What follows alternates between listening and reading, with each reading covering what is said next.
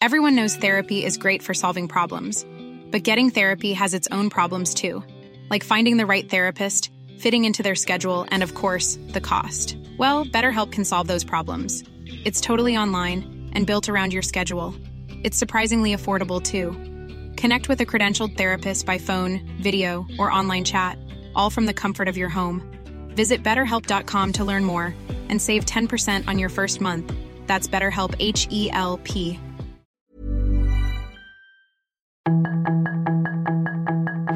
Tarde a tarde, lo que necesitas saber de forma ligera con un tono accesible. Solórzano, el referente informativo.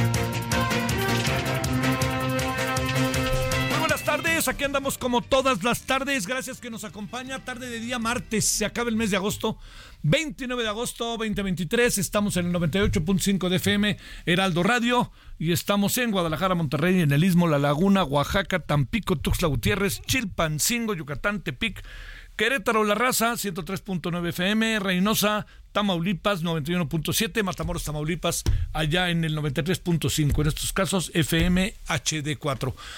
Gracias que nos acompañan. Les saluda el servidor Javier Solórzano este, y en nombre de todos quienes hacen posible el referente de la tarde. Bueno, seguramente, si no se ha enterado, déjeme enterarlo, enterarle, vamos a cambiar de horario. ¿Sí? A partir de lunes que entra, hay toda una serie de cambios que vamos a tener en la barra programática. Ahí seguramente ya se va enterando, yo le voy contando, etcétera. Entonces, de las 5 vamos a pasar a las 7. ¿Sí? Entonces vamos a estar de 7 de la tarde a 9 de la noche. Y a las 9 de la noche vamos aquí a cruzar este pequeño o largo pasillo para meternos al estudio de televisión y estaremos en el Aldo de la noche, ¿no? El referente de la noche. Eh, el horario, digamos, toda la barra que le llaman programática, a mí me gusta decir más programación, pero cada quien como considere y en, en todos los casos es bienvenido. Va a ser, va a quedar de la siguiente manera para que usted lo, lo, este, eh, lo sepa. A ver, de 5 a 6 va a estar ahora en el horario que estábamos nosotros, va a estar Sandra Romandía en lo que llama Romandía en el Heraldo. Este, yo tuve, Sandra es una muy buena periodista, hace cosas de investigación muy interesantes y además este, tuve la fortuna de compartir con ella el debate de Coahuila. De Coahuila, sí, de Coahuila, dije bien. Este, entonces va a estar ella. Luego, a las 6 de la tarde, de 6 a 7, con un sugerente título, eh, Paulina Greenham eh, va a tener o, la emisión de 6 a 7, con un título, le insisto, sumamente sugerente. Va a estar Paulina, que se llama Con todo respeto. Y a las 17 horas, su servilleta, que vamos a estar de, 17, de 19 a 21 horas en el referente informativo, que ya será, pues, ¿qué será? Decíamos que era de la tarde, ahora va a ser de la tarde-noche. No, bueno, pues de la noche-noche y ya. Noche, referente informativo, vamos a decirle, referente informativo de la noche radio, referente informativo de la noche televisión. Sale. Bueno, entonces le voy informando que sí vamos a estar a partir del próximo lunes, lunes a las eh, a las eh, en este horario que le digo de 19 horas. Ojalá nos acompañe, bueno, toda la programación, pero ahora con este nuevo cambio, ojalá nos acompañe otra vez desde las 5, de las 6 y a las 7, ¿no? Y todo, deportes, de antes, Adriana, en fin, todo lo que ojalá nos haga el favor. Bueno, esa es una de las cosas que este eh, le, le quería contar, pero hay otro, hay otro asunto también ahí que le quería contar. El viernes voy a estar entrando y saliendo, entrando y saliendo, porque vamos a transmitir para el canal del Congreso el inicio del periodo ordinario de sesiones en la Cámara de Diputados, pero es de Congreso, diputados, senadores y diputados, ¿no? Eh, pero me refiero, va a ser allá en San Lázaro. Va a ser interesante porque, a ver, déjeme contarle algo que yo creo que, que, pues valoremos, ¿no? Démosle la relevancia en verdad que tiene. Una de, de esas, este, eh, le diría yo, una de las cosas que es importante es el hecho de que va a el, el día jueves, el día, el día miércoles y jueves, o sea, mañana y pasado, vamos a tener por primera vez en la historia de este país una mesa directiva de la Cámara de Diputados de puras mujeres. Yo creo que eso es una cosa muy importante. Ya eran puras, ya eran básicamente mujeres. Lo que hacía diferente el asunto es que estaba Santiago Krill como presidente. Pero Santiago Krill renunció porque aspiró a ser este candidato del frente, no lo fue, pero se quedó, pues, ya no iba a regresar, ya es ahí, punto, adiós, adiós. Y ahora lo que va a venir es una batalla que voy, que, que, que no sabemos, ¿no? Este, lo que va a venir es algo que en verdad se los digo, no, no, no me queda muy claro qué va a acabar pasando. ¿Cómo va a quedar la mesa directiva? Yo no quisiera pensar que en este asunto la mesa directiva tiene algo que ver una declaración banquetera o cosa parecida. ¿eh? Me parecería bastante oprobioso, ominoso, por no decir otra cosa, para que no me, este, me apliquen ahí una, una... Ya, pues se puede decir cualquier palabra, pero esto sí es ominoso y oprobioso, punto. Bueno, esto es entonces el viernes que tendremos la nueva mesa directiva. Se supone, no está en la ley, pero por como se ha venido desarrollando, que el turno será del PRI para que el PRI encabece la mesa directiva.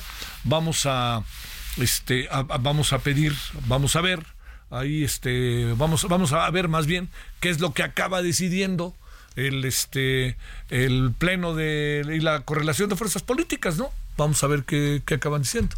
Bueno, lo que también, entonces, en todo, en todo este proceso, junto con lo que ha venido pasando, hay un tercer asunto y ese tercer asunto es la, en verdad, muy, muy, este, pues muy, no sé, yo era para qué, ¿no? Este, eh, muy oprobiosa declaración de el dirigente máximo del PRI que al único que ha llevado es que pues este hoy salga el PRI sin el presidente del PRI decir, oigan, no, no, nosotros no vamos a declinar y no estamos solicitando que decline nadie. Así de fácil, y eso lo dijo José Rubén Moreira, pero sí me, me cae que sí se pasaron se pasaron ahí. A ver, yo, yo le diría, es que este Beatriz está en esto, espérame, no va a ganar, pues, pues, pues hay que ver, ¿no? Y ya, punto pero está tomándolo en serio, lo creen ello, ha sido una debatiente muy importante y además ha tenido una fuerza muy importante la presencia de las dos en el proceso, muy importante. Ha sido una debatiente relevante. Oiga, perdóneme, no están haciendo lo que Morena no está haciendo, que es debatir entre ellos. Están haciendo lo que Morena no está haciendo, debatir entre ellos. Ahí que, ahora sí que consígnelo en el, en el, en el, en el libro de récords, ¿no? Así de sencillo. Bueno, este es eh, el, el, tema que evidentemente genera una gran controversia, no sé en qué puede acabar. El domingo veremos, pero a mí me sorprendió que el señor Alito diga, no, pues este, las encuestas no le está yendo bien. Llevaban dos días de aplicarse y ya sabe que no le está yendo bien, que así de fácil, así quedó todo, o un día, ¿no? Y vámonos, no, ya, ya, la dieron por perdida, por favor. Ahí me parece, me parece hasta de mala educación. Pero bueno, eso, eso de la mala educación hoy en día parece que ya es un asunto menor, aunque no deba de serlo. Bueno, todo esto que le cuento tiene que ver con lo que esta semana se definirá. Vamos a ver qué pasa con eh, con Xochitl Galvez, vamos a ver qué pasa con Beatriz Paredes y vamos a ver qué pasa con quienes van a votar y quienes van a participar de este proceso, los que se inscribieron, ¿no? Y ahí veremos. ¿Que hay posibilidades de que gane Xochitl? Pues por lo que dicen las encuestas, sí, pero yo diría que, pues, ¿por qué no mejor nos esperamos y, vemos qué pasa, ¿no? Y, y, listo, colorín colorado. Bueno, este es un tema importante, ¿eh? Le voy a decir por qué. Porque el frente debe considerar que en la forma en que se desarrolla el proceso, en fondo y forma, se le da legitimidad a quien termine siendo la candidata.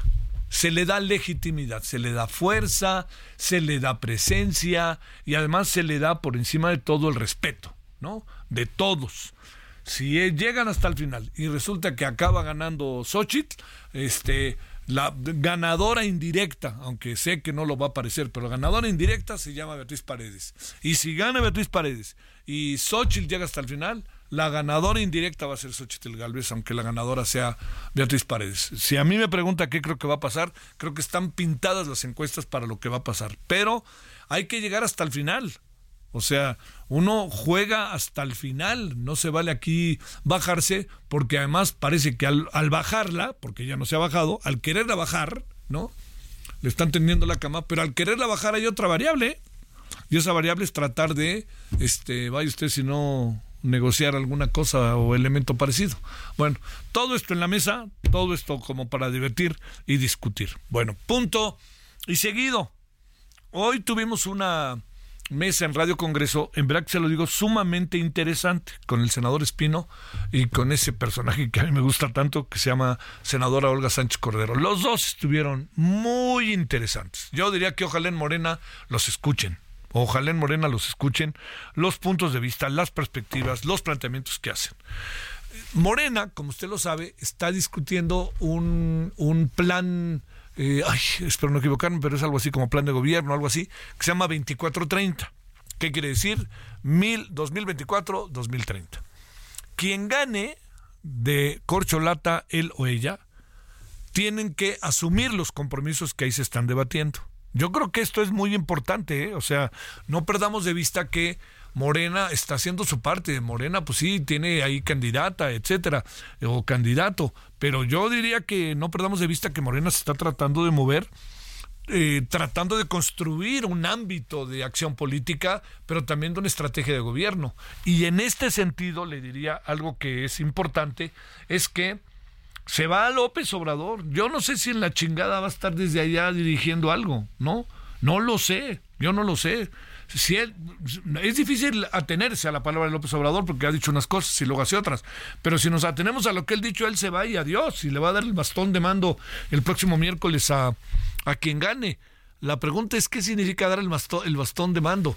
¿Usted cree, se lo pregunto, que el presidente Andrés Manuel López Obrador se vaya a hacer un lado? Pero claro que no, hombre, por supuesto. Vamos a tener un presidente que va a gobernar de cabo a rabo hasta el día 30 de agosto, de, el 30 de septiembre del 2024. Hasta ese día. Ese día va a ser una mañanera en la mañana. Va a ver que, oh, se lo brindo el 20 va a estar ahí y va a decir y van a aparecer esta lo que yo llamo lo que va a ser una larguísima ceremonia del adiós se va a ir despidiendo poco a poco y poco a poco y poco a poco. Así va a ir no y mientras va despidiéndose pues va a ir inaugurando todo tipo todo tipo de de de, yo de este todo tipo eh, todo, todo tipo de afirmaciones, de va a señalar, y no espere usted que el presidente López Obrador, si la candidata es Xochitl o es Beatriz, o es este alguien ahí de, del Movimiento Ciudadano que anda empujando el presidente,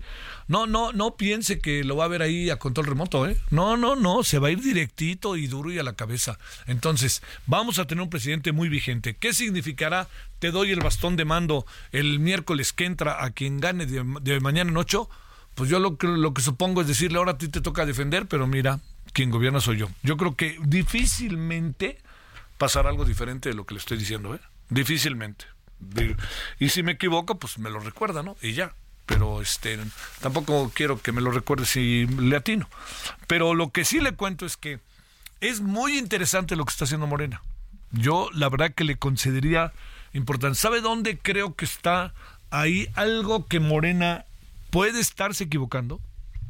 Al igual que con los libros de la SEP, vea lo que dijo el maestro Ángel Díaz Barriga. ¿no? Que al final todo se convirtió nomás de, de una élite. Y mire que el maestro Barriga estaba totalmente involucrado en el proceso, ¿eh? estuvo totalmente involucrado. Pero bueno, yo conozco, es un destacadísimo profesor de la UNAM. Él entró, entró, pero a la parte final todo se hizo oscuro y ya no se enteraron de nada hasta que salieron publicados los libros. Y mire que lo dijo alguien que estaba dentro. Ojo con eso, señores de la CEP, ojo con eso. Pero lo que, la otra que le quiero decir, que me parece importante, es que eh, estos foros han sido abiertos, pero se han hecho un poco selectivos Y ahí no están escuchando en Morena a todos los que piensan de manera distinta en Morena. O sea, espérenme, no, no, no, pues ¿qué, vamos a hacer si no es si esto si esto no es quedar siempre bien con el con el, el, este, el líder del grupo, ¿no? No, pues si yo pienso distinto se lo digo y eso fortalece una el, desarrollo de un proceso de carácter este político, ¿no? Porque de eso se trata. Bueno, todo esto se lo cuento porque hoy nos contaba tanto Olga Sánchez Cordero como el senador Espino cosas muy interesantes de lo que están haciendo. Por ejemplo, la agenda de, la mujer que encabeza la señora Olga Sánchez Cordero, créame que está interesantísima, con cosas muy específicas. Al senador Espino le inquieta brutalmente el tema del campo y cómo se están viendo las cosas. Y créame que es, un secreto ahí a voces que se perfila que no nos vir bien en la mesa del panel del Temex sobre el maíz transgénico. No nos va a ir bien. Se perfila eso. Ojo con, con este asunto. No sé hasta dónde pueden llegar las negociaciones, pero ahí está una parte. Y la otra cosa es que el tema cannabis no se va a poder. No se ve cómo se pueda. Y si le digo lo que hoy me dijeron, ¿y por qué no se podrá el tema cannabis? A ver, bueno, ¿cuál es la razón? ¿Qué es lo que lo frena? Y así como me lo dijeron, se lo voy a decir. Textual. ¿Por qué? ¿Quién se puede oponer a que nos echemos para adelante con el tema cannabis y que ya de una vez por todas quedemos con una este con disposiciones que nos permitan entrar en otra etapa con todos los beneficios que puede traer el tema cannabis? Y entonces me dijeron, yo pregunté, ¿por qué no se puede hacer? ¿Quién se opone? Y me dijeron, de la manera en que se lo voy a decir, así me lo dijeron en la mañana, el ejército. Ahí se lo dejo. Sí se escuchó, ¿verdad? Sí se escuchó. Sí, más faltaba, ¿no? Ya que hice aquí mi chamba. Bueno, oiga, pues aquí andamos agradeciéndole que nos acompañe. Y un último asunto, muy rápido. No sabe el gusto que me da los partidos de fútbol que se van a desarrollar esta noche. No sabe el gusto que me da. Uno, que en el Azteca juegue el América contra el Barcelona, que parece que se limpió el cielo, así que ojalá esté padrísimo. El Barcelona es un equipazo, pero quiere que le diga una cosa. Me voy a tragar mis palabras, ¿verdad? El América es otro equipazo, es el campeón y juegan maravillosamente.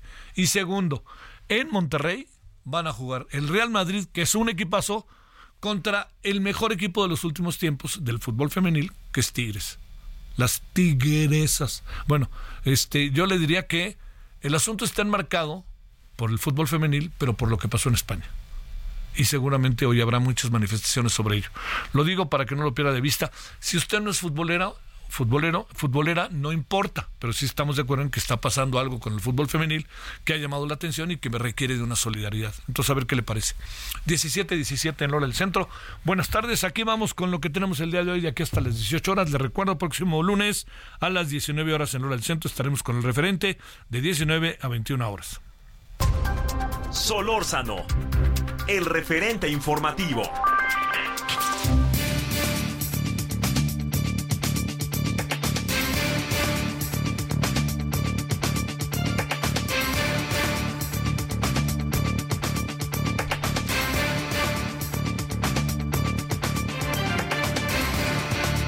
Decía que se llama proyecto de, gobierno. No, no, no, perdóneme, se llama proyecto de nación. Bueno, aquí andamos agradeciéndole entonces y con enorme gusto en el síndrome de cómo lo traemos. Perdón, mi queridísimo Alberto Guerrero Baena, pues es que nos das y nos nos das buena, buena, buena información que nos sirve de muchísimo y yo estoy cierto que al público también. Doctor en política eh, de seguridad por la Universidad de Sussex en Reino Unido y consultor especializado en temas de seguridad. Bueno, Alberto, de nuevo te saludo y muchas gracias. Al contrario, Javier, muchísimas gracias para ti y para todo tu auditorio. Bueno, ayer hablábamos de que viéndolo bien esto no es propaganda ni cosa parecida, sino más bien son otras cosas. La pregunta que todos nos hicimos hoy es si es propaganda, ¿por qué enviaron a 1.200 militares tras el fin de semana que se vivió en Michoacán? A ver, ¿qué piensas? Fíjate que con medios locales precisamente platicábamos esta perspectiva, sobre todo porque al final si desde el gobierno federal se estaba viendo como una situación propagandística por parte de los grupos del crimen organizado, entonces, ¿por qué tener que movilizar no solamente ahorita en el caso de los 1.200 elementos que han llegado a Michoacán, sino periódicamente movilizas entre 200, 300, 400 elementos que de alguna forma conformarían una gran fuerza, una gran fuerza derivado de los casi 4600 entre comillas este elementos que tiene la Guardia Nacional y que con eso ya hubieras podido tener una operación para precisamente terminar con algunos de los problemas que vienen sucediendo no solamente en las zonas de tierra caliente, sino también en el oriente e inclusive en la meseta purepecha. Híjole, híjole, esto dicho de otra manera, el asunto el asunto no baja en intensidad, riesgo y peligrosidad, ¿verdad? No, mira, al final de cuentas, eh, la estrategia que ellos están utilizando obviamente es la movilización de tropas. Estas llegan, obviamente, ya sea a la 21 zona militar en Morelia o a la 43 zona Singan. De ahí se diseminan en las diferentes localidades. El problema es qué tanto conocimiento de territorio tienen todos estos elementos que van llegando y sobre todo otro punto muy importante que es la parte sustancial que es donde vienen los resultados, ¿no? ¿Cómo vas a realizar aprehensiones si muchos de estos elementos, ya sea de Guardia Nacional o del Ejército, en el caso de los de la Guardia Nacional, no tienen la formación como policías y en todo caso no pueden iniciar, no pueden detener este a presuntos delincuentes y tienen que solicitar el apoyo de las autoridades locales que a su vez las mismas en algún momento no tienen no no no quieren colaborar entonces estamos hablando de que en, en el discurso suena impresionante pero en la materia en la sustancia realmente es una situación muy flaquita sin ningún tipo de de digamos que de sustento para poder decir que Michoacán va a un rumbo seguro oye es que fíjate que además se junta eh, Alberto, con otra cosa que sé que estás al tanto. Eh, todo indica que tuvimos ayer el día más violento del año en cuanto a este, homicidios dolosos, que alcanzó un número arriba de 100, con datos del gobierno, con datos de seguridad pública. Exacto, mira, al final de cuentas, el conteo que habitualmente lleva el secretariado, que son los números oficiales, son alrededor de 100 homicidios que se dieron en este país si de entrada estos números reflejaran lo que diariamente se dice en las conferencias matutinas o lo que se dice mantener como una estrategia de seguridad, pues esto, entonces estaremos estaríamos hablando de que habría resultados, pero a la par de todo esto, si tus cifras oficiales no te apoyan el discurso, obviamente entonces alguien falla ahí, ya sea la narrativa o el hecho. Y en este caso, pues el constante del laberinto de la soledad de México, que es Michoacán, realmente viene a, viene a darnos a entender que amén de todo ha sido un laboratorio de políticas de seguridad fallida a lo largo de diferentes sexenios con Calderón, con Peña Nieto y ahora con Andrés Manuel López Obrador, y que de entrada también las autoridades brillan por su ausencia, derivado de que, pues ante el discurso, pues básicamente el gobernador te dice a los productores, oigan, saben que pues si ustedes no denuncian, están encubriendo a los delincuentes. Entonces estamos prácticamente ante una soledad que de entrada tienen los propios este, habitantes del estado. A ver, bajo esta perspectiva, este, eh, digamos, el presidente defiende de manera muy insistente eh, con todo lo que puede materialmente el, el, el, este, el tema de su estrategia. Eh, ¿Qué decir de eso cuando vemos todas estas cosas que estamos viviendo y Michoacán y Guerrero?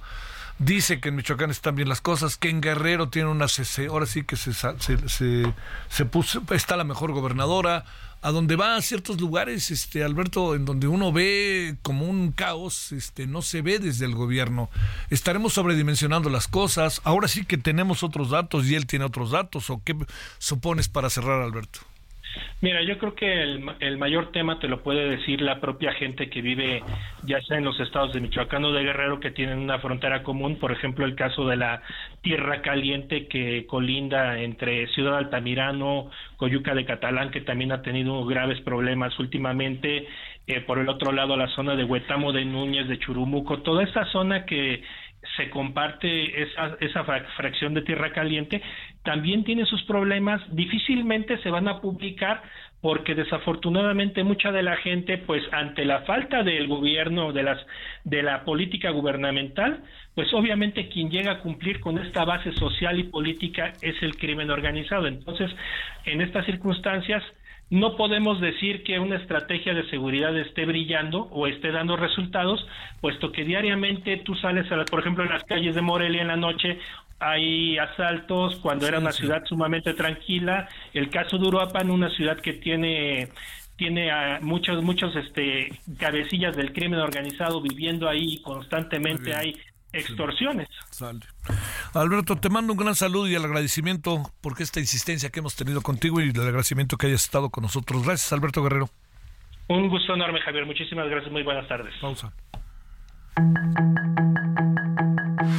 El referente informativo regresa luego de una pausa.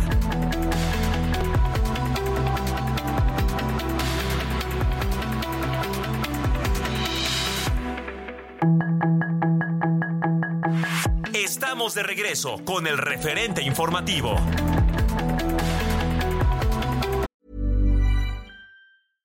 Everyone knows therapy is great for solving problems, but getting therapy has its own problems too, like finding the right therapist, fitting into their schedule, and of course, the cost. Well, BetterHelp can solve those problems. It's totally online and built around your schedule. It's surprisingly affordable too. Connect with a credentialed therapist by phone, video, or online chat all from the comfort of your home. Visit betterhelp.com to learn more and save 10% on your first month. That's BetterHelp H E L P.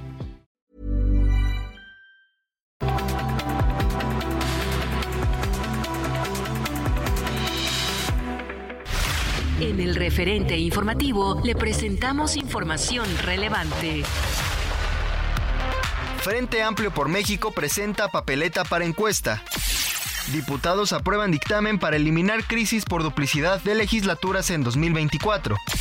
Libros de texto gratuitos se entregaron en 30 estados del país. La gobernadora Mara Lezama informó que Quintana Roo refrendó su liderazgo turístico mundial al obtener 21 galardones en los World Travel Awards 2023, 7 en la categoría México y Centroamérica y 14 en categoría de México. Este liderazgo fortalece las acciones del nuevo modelo de desarrollo turístico que se ha implementado desde el primer día de este gobierno de la transformación profunda, en el que las personas están en el centro de las acciones y el cuidado y protección de los recursos naturales son prioridad, lo expresó Mara Lezama Florida en alerta máxima y declara emergencia en 46 condados por huracán Idalia. Laboratorios alistan vacuna contra Eris, nueva variante de COVID-19. Sus comentarios y opiniones son muy importantes. Escribe a Javier Solórzano en el WhatsApp 5574 50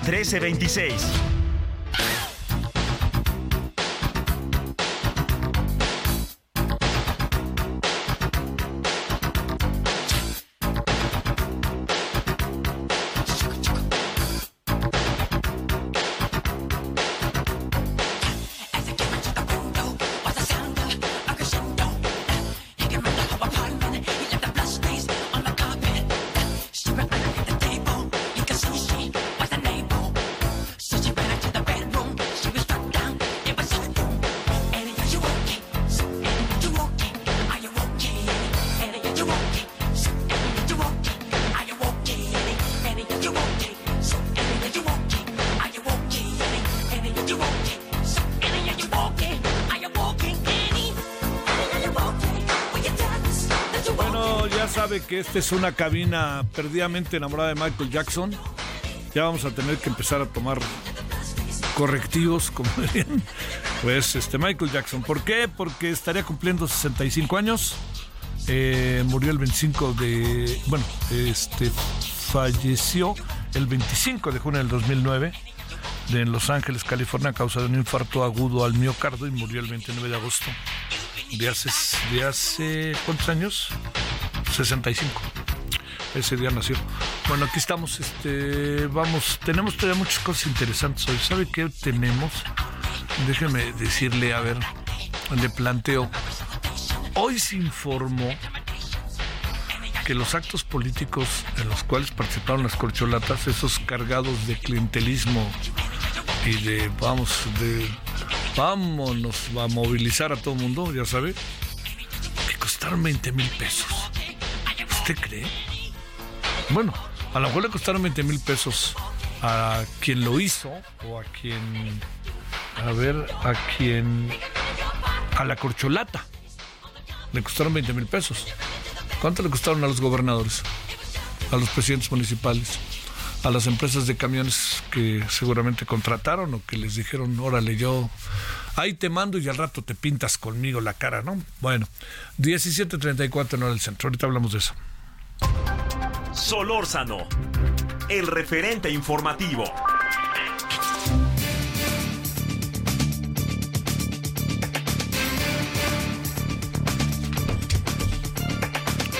Bueno, Ángeles Estrada, maestra, directora de la Iniciativa de Transparencia y Anticorrupción de la Escuela de Gobierno y Transformación Pública del TEC de Monterrey. Queridísima Ángeles, maestra, ¿cómo has estado? Mucho gusto, buenas tardes. Javier, ¿cómo estás? Muchísimo gusto en escucharte nuevamente. Gracias, es un gusto. Te pregunto, a ver, te pregunto algo ahí de que es, ¿habrán costado 20 mil pesos? ¿O cómo poder saber lo que costaron? ¿O cómo poder saber realmente lo que gastaron? o sea, evidentemente algo anda mal, alguien nos está mintiendo, ¿no? O, le dieron más dinero, este, y, y, no nos están señalando exactamente la cantidad, o ellos gastaron mucho más dinero de esos 20 mil pesos eh, que están que están indicando. ¿Qué es lo que tendría que pasar?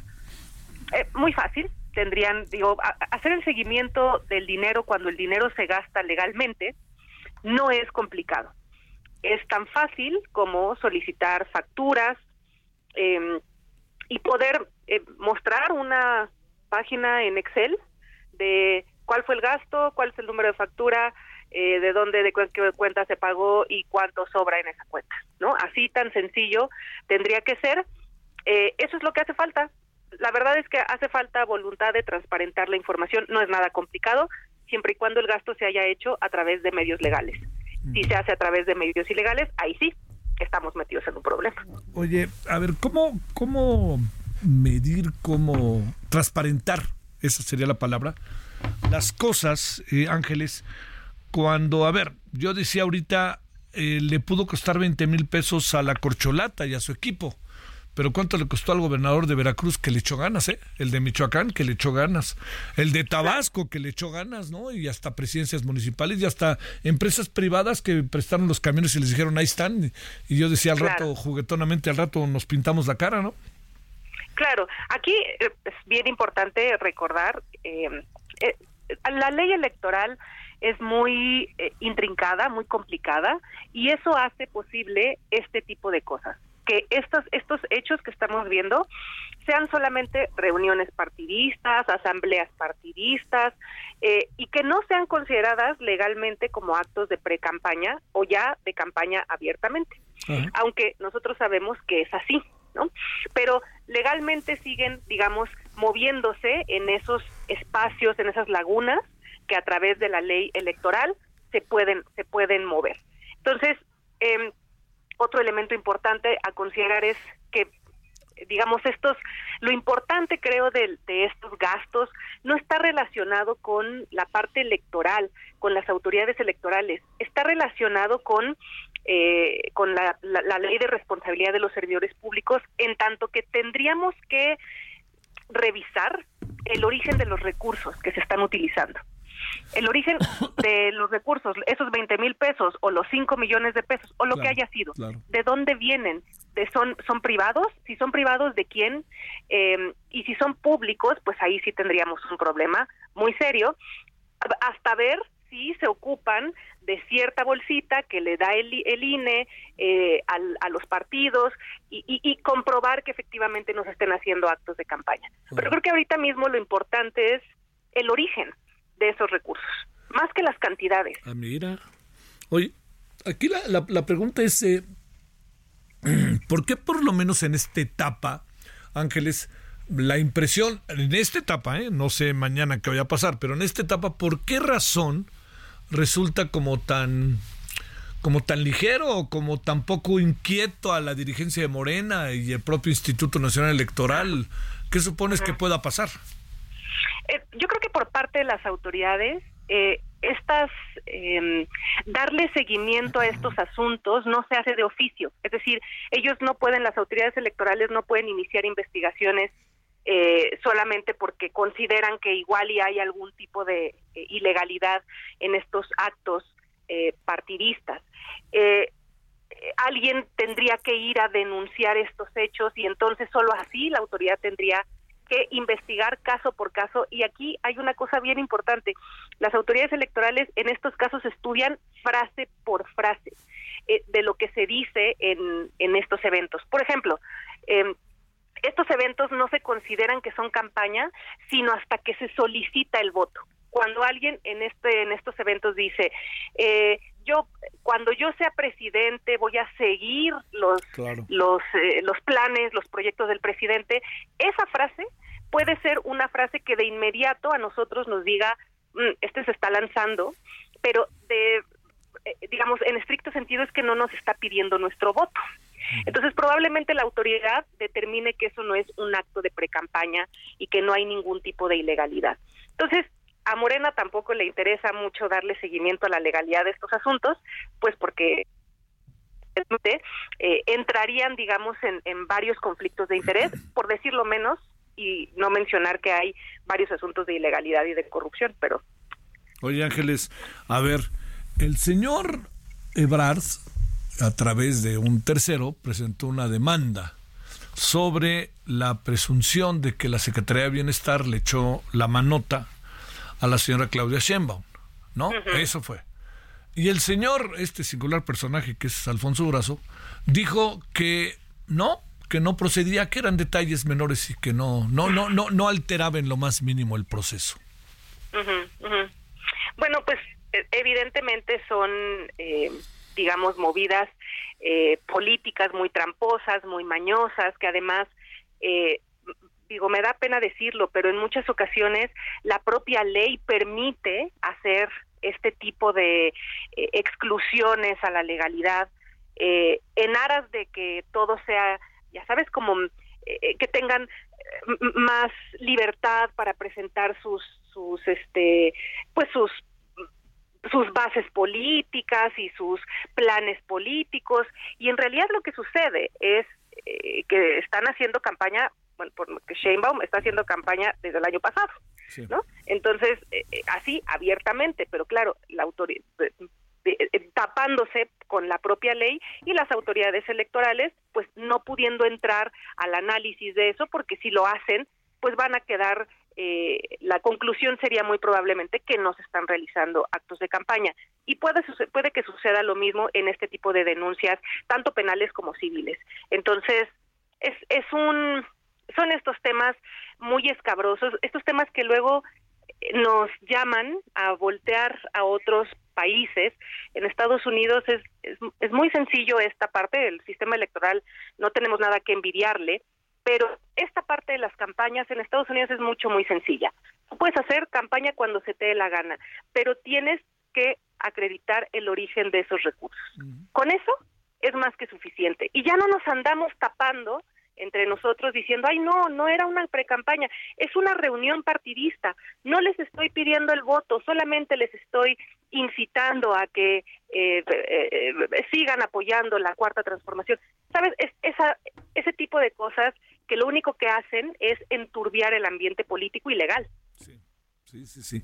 Oye, este, es que el hecho, fíjate, en todas las irregularidades colaterales, además de la irregularidad central, que fue adelantar los tiempos. No hubo manera, en términos legales, en un, número, en un buen número de casos, de ver cómo le hacíamos para poder hacer un seguimiento de lo que estaban haciendo unos y otros, ¿no?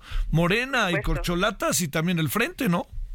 Claro, y eso es porque la propia ley tiene muchas figuritas ahí en este tipo de reuniones, ¿no? Las asambleas partidistas, las reuniones de este de los interesados en partidos, las claro, y entonces eh, eh, es muy fácil encubrir una campaña política a través de estas figuras que la propia ley establece.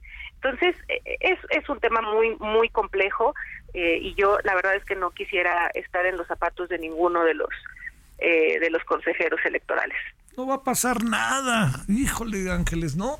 Palabra es, es un poquito desesperante, pero no se ve que vaya a pasar algo, ¿no?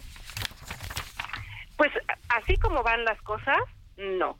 eh, digamos, se siguen eh, utilizando estas, como te decía, estas lagunas y las están, las saben utilizar, son unos maestros, todos, ¿eh? De todos los partidos. Son unos maestros para utilizar las lagunas de la legislación para terminar haciendo lo que quieren hacer, que es proselitismo político antes de tiempo, con dinero de quién sabe quién. Y entonces ahí yo me regreso. ¿Qué es, eh, de dónde es eh, el, el origen de estos recursos? A mí, mira, si lo sacan de algún privado, quien sea, ya en estas alturas terrible, ya no me importa. Lo que yo quiero ver es que no haya un solo dinero, eh, un solo peso de dinero público. Bueno, pues la demanda del señor Ebrard es clarísima, ¿no? Pues ojalá veamos qué pasa. Claro que se investigue. Fíjate, la otra cosa que también me llama muchísimo la atención es que en términos de ley, pues si alguien quiere que se aplique la ley y se va hasta las últimas consecuencias, las dos candidaturas podrían desacreditarse de manera legal y tendrían que ver cómo le hacen los las que ganen, ¿no? Que conste que dije las que ganen en femenino. Este, pero bueno, sí, en, en, teoría, eh, pero sabemos que eso no va a suceder, Javier. Entonces, estamos estamos en el terreno de la especulación jugando con nuestros otros datos y nos encantaría ver eso, pero eso no va a suceder. Bueno, oye, este, eh, como diría la película Tiburón 2, cuando usted pensó el peligro, que el peligro había pasado, tum, tum, tum, Tiburón 2, es lo, es lo que nos viene, ¿no? Lo que, lo que nos viene es, este, cuando pensamos que el peligro había pasado, ahí viene lo, ahí viene Tiburón 2, ¿no? Así van, a ser así van a ser las campañas, ¿no? Exactamente, y ahí eh, la sociedad civil, la academia tendríamos que poner mucha atención, tendríamos ya que estar desarrollando metodologías para darle seguimiento a lo que se pueda, es muy complicado, pero sí podríamos eh, ya comenzar a pensar en cómo lo vamos a ir estructurando para cuando comiencen ahora sí las campañas el próximo año. Híjole, híjole, híjole. Bueno, este, además estamos a todo lo que da esto, ¿no? con una, este, con una situación verdaderamente difícil, complicada, porque además, ¿sabes qué? Tengo la impresión, conste que te lo digo como una impresión, no tengo elementos para poderlo confirmar, que en el INE, pues, este, si hacen como que si no ven, pues, este, y no ven, mejore, esa es mi impresión. Bueno, venimos de un momento muy complicado para el INE, eh, en donde yo creo que todavía algunos se están eh, limpiando el sudor de la frente, de, que, uff, ¿no? Seguimos aquí.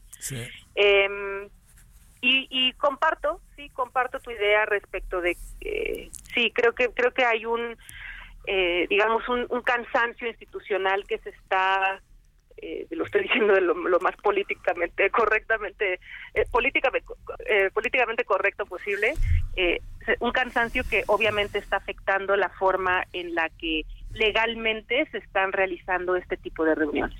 Híjole, híjole, híjole. Bueno, y oye, este, y bajándole el presupuesto a los aparatos de justicia.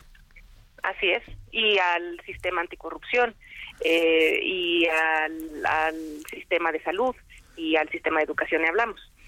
Bueno, este, vienen días complejos, ¿no? Diría yo. Así es. Muy complejos. querido Javier. Bueno, queridísima maestra, te mando saludos, Ángeles. Un abrazo, Javier, que estés muy bien. Hasta pronto. Gracias a todos. Gracias. 17:47 en la hora del centro. Solórzano, el referente informativo.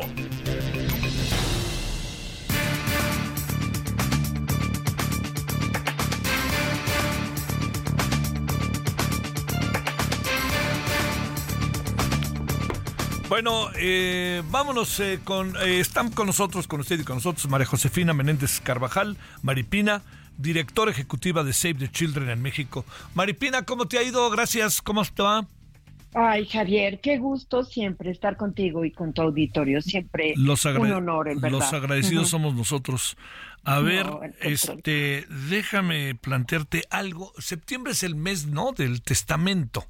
Así es. Pero a ver, aquí, ¿qué quiere hacer Save the Children y el Colegio Nacional de Notarios Públicos para promover testamentos con causa? ¿De qué se trata, Maripina? A ver, cuéntanos. Pues mira, eh, eh, digamos, es eso, básicamente. El 14 de agosto lanzamos una campaña un poco eh, conmemorando y promoviendo y recordándole a la gente, sobre todo aquella gente que tiene el privilegio de tener eh, un patrimonio, eh, que bueno, este es un momento muy importante para reivindicar la necesidad de dejar siempre resuelto el legado y la herencia que las personas puedan dejarle, pues muchas veces a sus familias. Y en este momento pues eh, nosotros hemos eh, tomado la decisión de promover esto que tú ya mencionabas, un testamento con causa. Es decir, hoy en un momento del país en donde ciertamente la inversión en la infancia se ha reducido considerablemente, alternativas como estas nos ofrecen a organizaciones como la nuestra, como Save the Children, poder a partir de un legado, de una herencia, eh, poder eh, monetarizar esto y, seguir desarrollando los programas de atención que están logrando casi una cobertura de 400 mil niños y niñas en nuestro país. A ver, técnicamente, ¿cómo funcionaría esto, Maripina, o cómo debiera funcionar? Bueno, eh, es, es muy simple, es un convenio que está firmado con el Colegio Nacional de Notarios.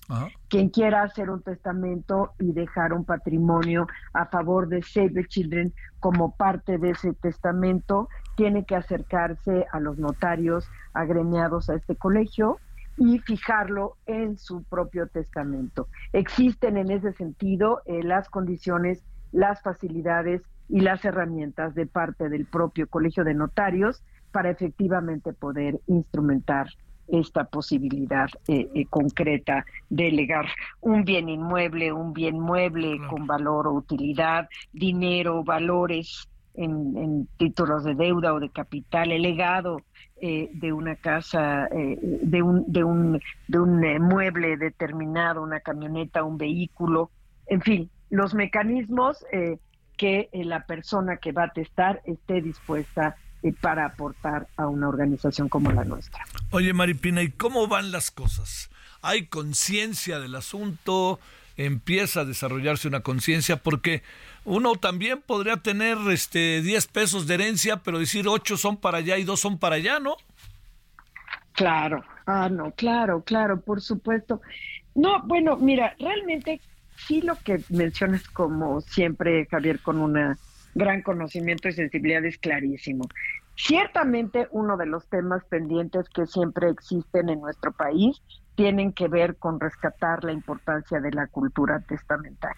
La verdad es que una gran cantidad de familias eh, eh, se enfrentan al final eh, de la muerte de un ser querido con problemas serios, ¿no? Entonces, también este es un mecanismo que instrumenta el Colegio de Notarios para recordar pues que tenemos una responsabilidad como personas eh, para dejar finalmente resuelto nuestro patrimonio.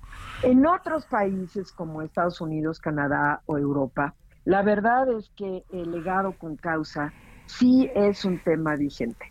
Sí existen eh, alternativas y sí existen también, además, aportaciones muy importantes. Children en Estados Unidos, por ejemplo, de verdad tiene aportaciones muy relevantes de legados testamentarios. Hoy estamos iniciando con esta sensibilización, es la verdad, y estamos aprendiendo también del proceso. Creo que vale mucho la pena decirte que tenemos el privilegio de que en esta ocasión esto eh, haya sido promovido por la presidenta del Colegio Nacional del Notariado Mexicano, Guadalupe Díaz. Es la primera vez, entiendo, que hay una presidenta en este colegio mujer. Y curiosamente, pues la verdad, con una gran sensibilidad en el tema, con una gran preocupación eh, por los niños y las niñas. Y bueno, esta es una oportunidad que me parece muy importante que debemos eh, rescatar. ¿Ya se echaron a andar o va a ser solo durante el mes de septiembre? ¿Cómo le van a hacer, Maripina? Entramos desde que firmamos la alianza en agosto, empezamos ya a promoverlo en las notarías, pero enfáticamente, Javier, por eso te agradecemos tanto este espacio. Durante todo el mes de septiembre estaremos insistiendo en este proceso, pero no termina. Digamos, el colegio mantiene esta opción y esta alternativa durante todo lo que reste de este año para efectivamente aquellas personas que, deje, que deseen dejar un legado eh, para Save Children puedan tener las condiciones para hacerlo.